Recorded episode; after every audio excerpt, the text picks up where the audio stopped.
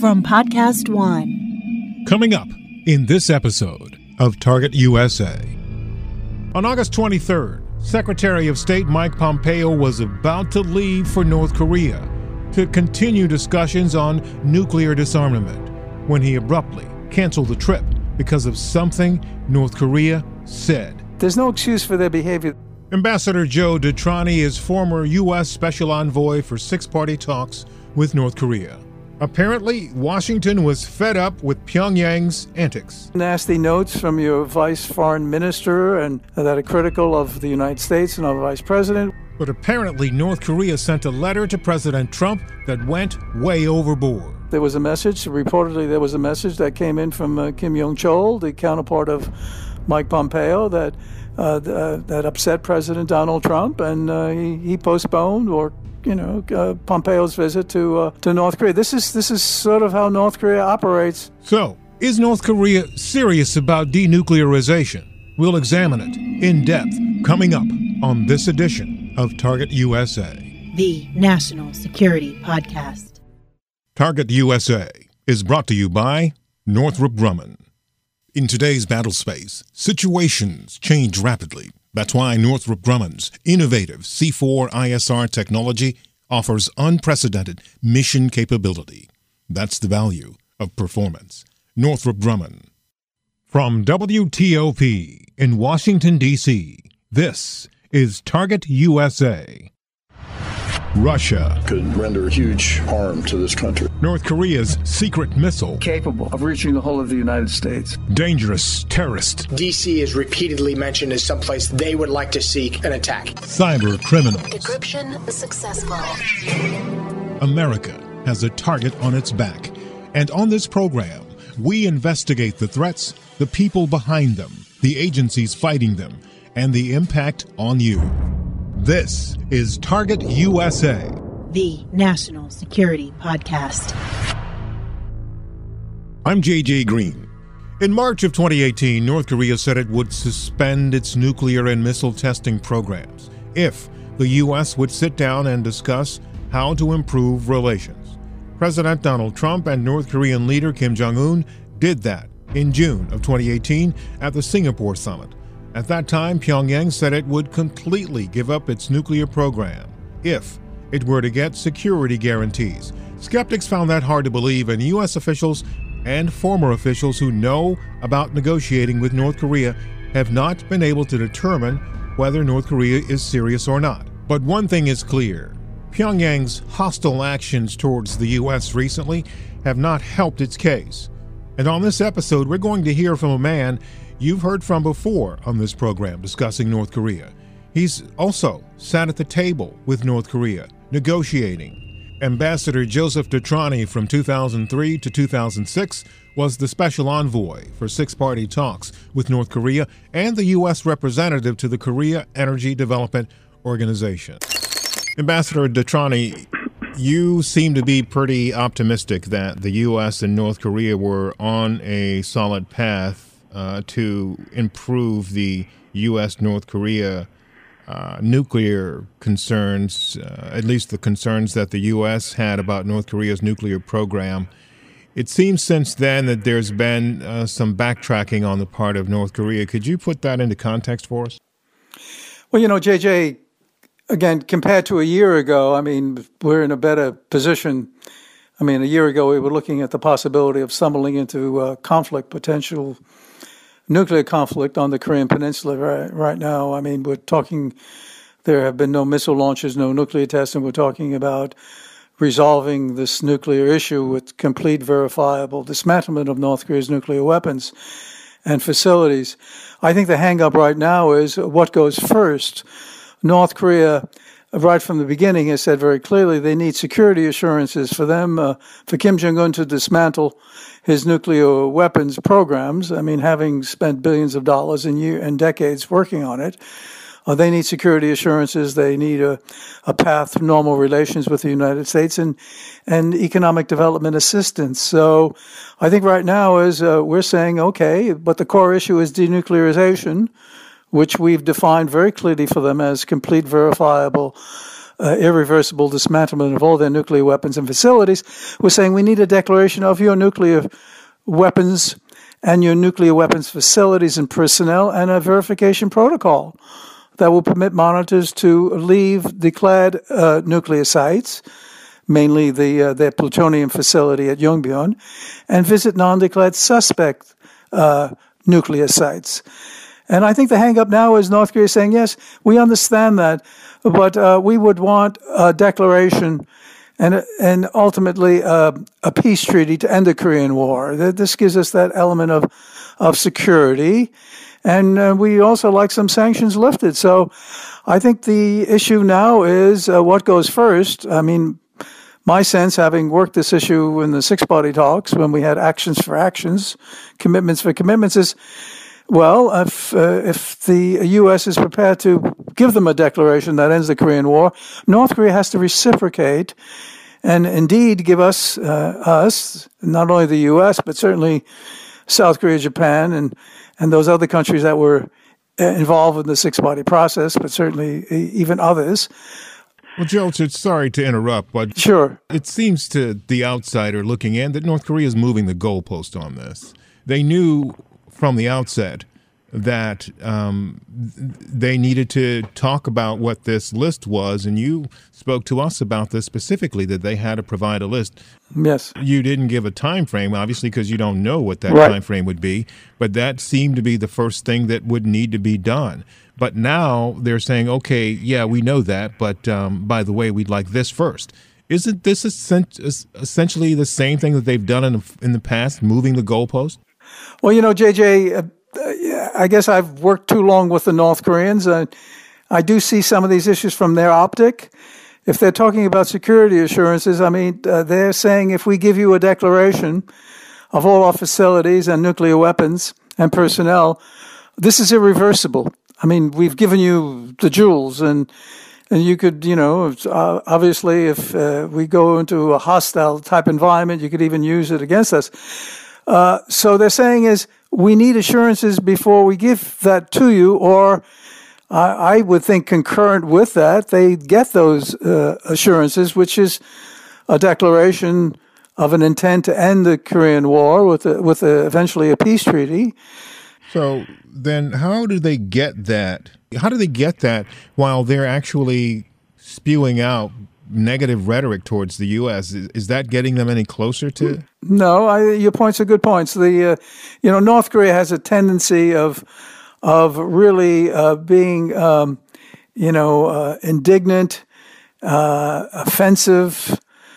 And when you confront them with that, they say, "Well, you know, this is just, you know, this is rhetoric. Uh, you don't, you, you can't take us too seriously." Well, we do take you seriously when you, when you send nasty notes from your vice foreign minister and that are critical of the United States and of the vice president. When you, most recently, I guess there was a message, reportedly there was a message that came in from uh, Kim Yong Chol, the counterpart of Mike Pompeo, that uh, uh, that upset President Donald Trump, and uh, he, he, postponed or you know uh, Pompeo's visit to uh, to North Korea. This is this is sort of how North Korea operates.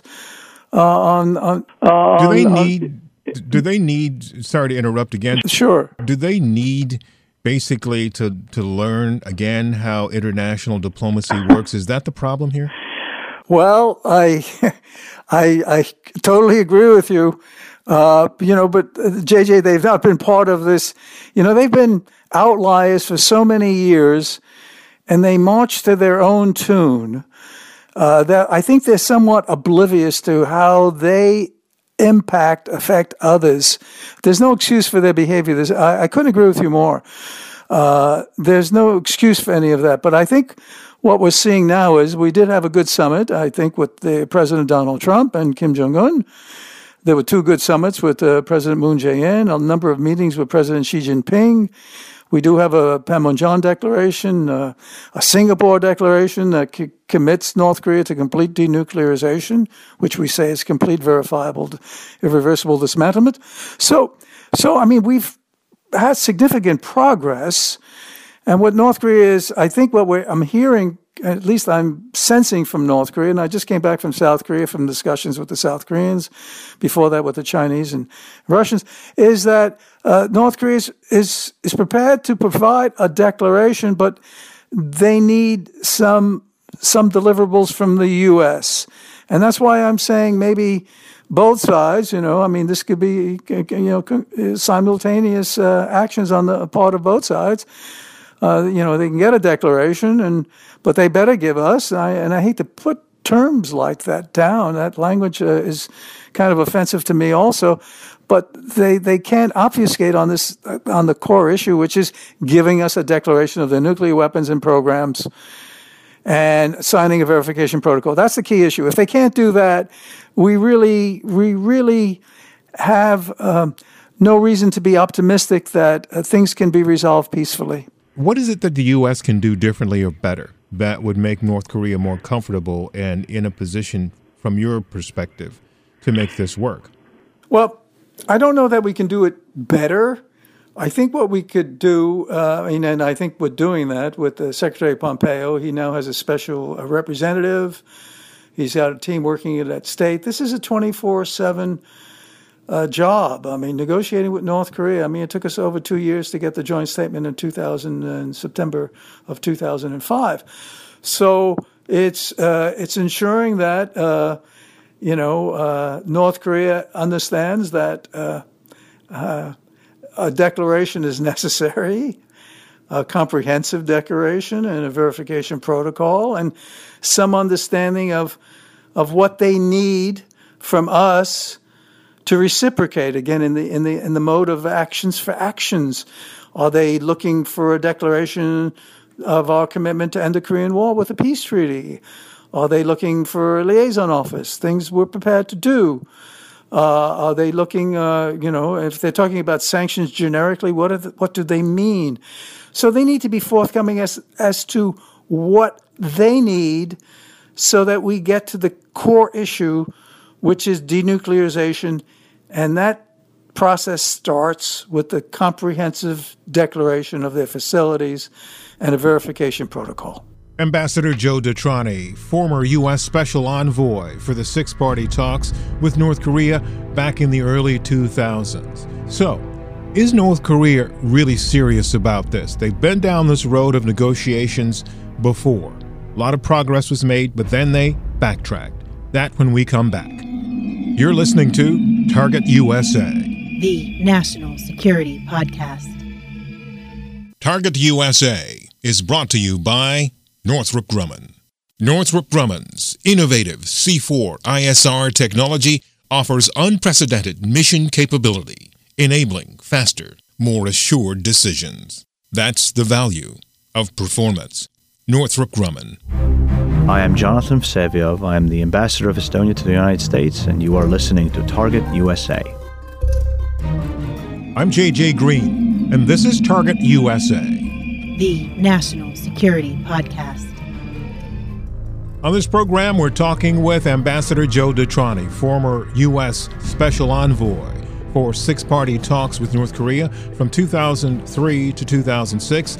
Their mission was to find a solution to get North Korea to denuclearize. On this program, we've heard him talk about why North Korea may be slow to move, but we wanted to ask him what if North Korea did exactly what they did when he was negotiating with them come up with a deal, sign it, and then backtrack. Here's the conversation. Ambassador, you know, one of the things that's that's very clear about this this opaque nation state that is North Korea is that they have been down this road before. You were at the table when they went down this road one of those times, and a mm-hmm. lot of progress was made. Mm-hmm. And then all of a sudden, later on, they decided essentially to roll it back, to essentially forget it, you know, start it all over again. And so, is there any sense in your mind that this is a different scenario this time? You know, JJ, I do think it's different. I mean, I, I, I believe Kim Jong Un, he started this, if we remember, in, in his New Year's address in January of 2018, when he said he wants to focus on economic development for North Korea Uh, he claimed North Korea had a nuclear deterrent capability. We don't have to prove ourselves any longer. So I want uh, I want to focus on economic development. And he reached out to South Korea. He also reached out to the United States through South Korea. He's had all these summits. We've had all these joint statements, Singapore, Panmunjom. Yes, I think there is a difference here. I think he saw that sanctions were biting and they were, and the joint military exercises were very intimidating. And, and he said, well, if I want economic development, I, I, I can't get it with sanctions that abiding that, uh, that severely and with the intimidation of these joint military exercises, which is a, which would was viewed, I think, from his optic, as a threat to the regime.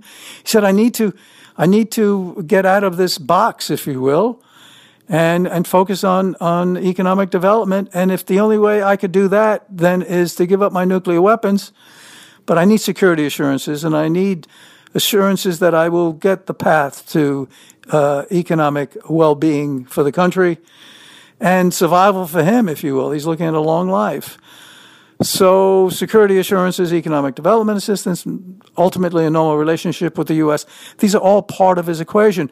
But I guess we have to always look back to the genesis here, which is the security, which were the, the if you will, the sanctions that were really biting, the joint military exercises that were very intimidating, and the realization that he would not, they were, we would not walk away from those two uh, pillars of our approach to North Korea unless North Korea denuclearized. So he was confronted with the fait accompli. Either if you if you want economic development and a normal relationship, you have to get rid of your nuclear weapons. Obviously, JJ, if he could get uh, sanctions lifted and and and basically, you know, uh, get economic development and not be threatened with joint military exercises, Sure, he would want to retain his nuclear weapons. He said that. They've said it for 25 years. They want to retain their nuclear, they want to be accepted as a nuclear weapon state. The point is, we've made it clear North Korea with nuclear weapons would be a threat to the region. It would be a proliferation threat. Other countries would seek nuclear weapons, nuclear arms race.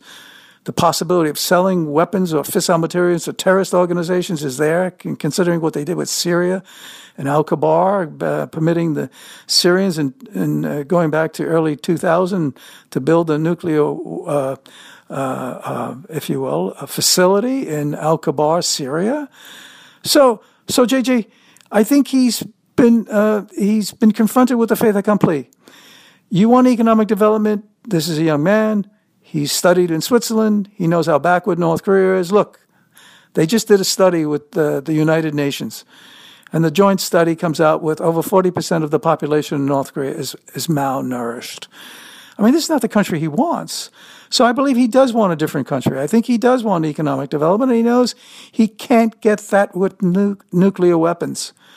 And that's brought him to the table. Now, if, we, if we're weak on sanctions, if we want to just do away with our joint military exercises, uh, there's really little incentive for him to walk away from his nuclear weapons. So we have to be persistent. We have to stay the course. We have to be patient, but uh, but uh, you know, we have to demand that it be complete, verifiable, irreversible dismantlement. Ambassador, no disrespect to your knowledge and the time that you've spent uh, on this very difficult situation through uh, a number of North Korean leaders. You know, back to Kim Kim Jong Il, his father.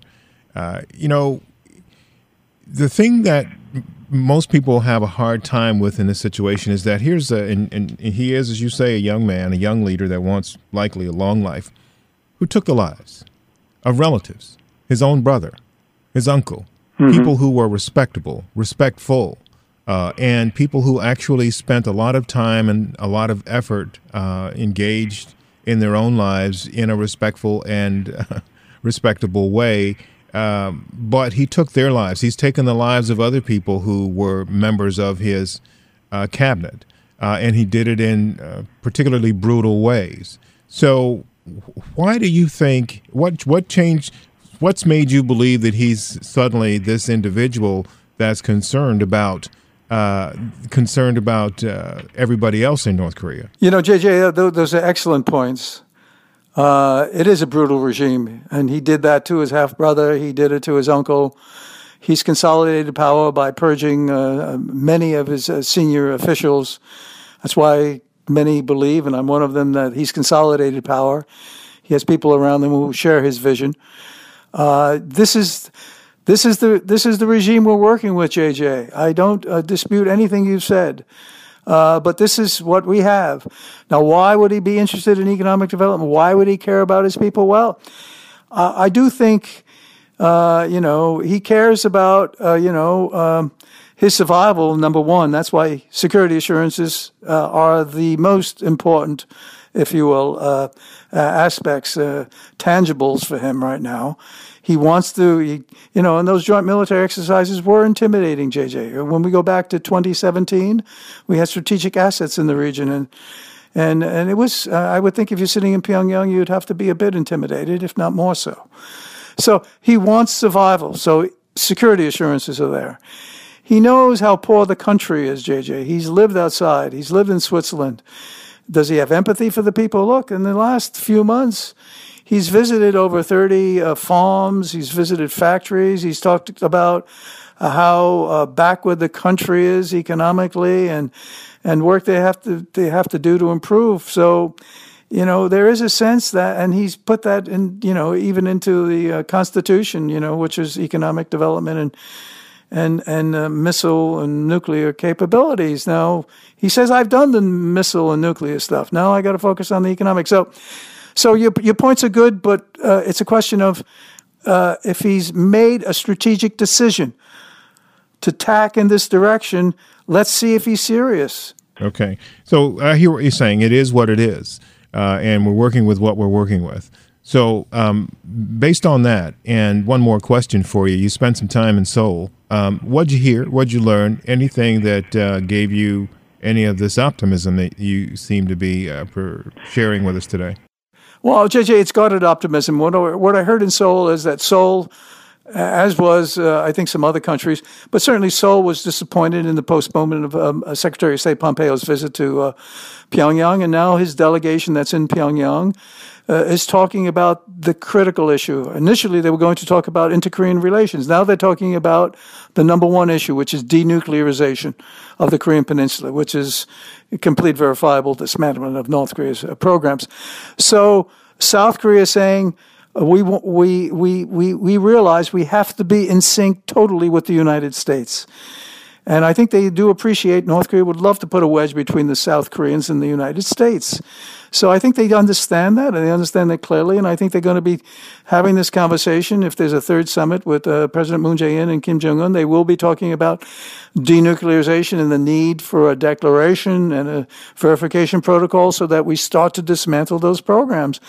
Uh, and in return for the deliverables that North Korea wants security assurances, economic development assistance. That's Ambassador Joe DeTrani making a strong argument here on Target USA for continuing to talk with North Korea about denuclearization of the Korean Peninsula. Ambassador, thank you for your time. You're welcome. We reached out to the White House to get some feedback on where things stood with North Korea, and we heard back from a National Security Council spokesperson. And here is what that spokesperson said, and I quote President Trump has achieved tremendous success so far. Remains have come back, Americans have returned, testing of missiles or nuclear weapons has stopped, and a historic summit between the two leaders has taken place. Additionally, the recent parade in North Korea did not highlight their nuclear arsenal. We continue to work toward achieving the final, fully verified denuclearization of the DPRK as agreed to by Chairman Kim. The president maintains his confidence that Chairman Kim will honor the commitments he made in Singapore and their handshake. End quote. Obviously, a story we will continue to follow. That's it for this edition of the program. Coming up next is a very special program here on Target USA. Good afternoon. On February 16, in a stunning announcement, Deputy Attorney General Rod Rosenstein revealed that 13 Russian nationals and three Russian companies had been indicted by a grand jury impaneled by the special counsel investigating allegations of Russian government interference in the U.S. political system, including the 2016 U.S. presidential election. 12 of the individual defendants worked at various times for a company called Internet Research Agency LLC, a Russian company based in St. Petersburg. The other individual defendant, Yevgeny Viktorovich Prigozhin, funded the conspiracy through companies known as Concord Management and Consulting LLC, Concord Catering, and many affiliates and subsidiaries. Rosenstein said the sophisticated effort, which cost millions of dollars, began in 2014 and employed hundreds of people. My name is Marat Mindiyarov. I'm 43. I'm from Orenburg, but I do live nearby St. Petersburg now, and I'm a courier. Marat was one of those hundreds of people working at the Internet Research Agency on what Rosenstein said was called Project Lakhta. On December 15, 2014, Marat began working at the now infamous Internet Research Agency building at 55 Savushkina Street in St. Petersburg, better known in the West as the Troll Factory. Coming up on our next episode, The Tale of the Troll. Thank you for listening, and thank you for your support. Please subscribe to our podcast, and also let me know what you think. Send me an email at jgreen at WTOP.com. That's the letter J, the color green, at Whiskey Tango Oscar Papa, J Green at WTOP.com. I'm JJ Green, and this is Target USA, the National Security Podcast.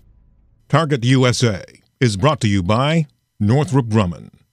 In today's battle space, situations change rapidly. That's why Northrop Grumman's innovative C4 ISR technology offers unprecedented mission capability.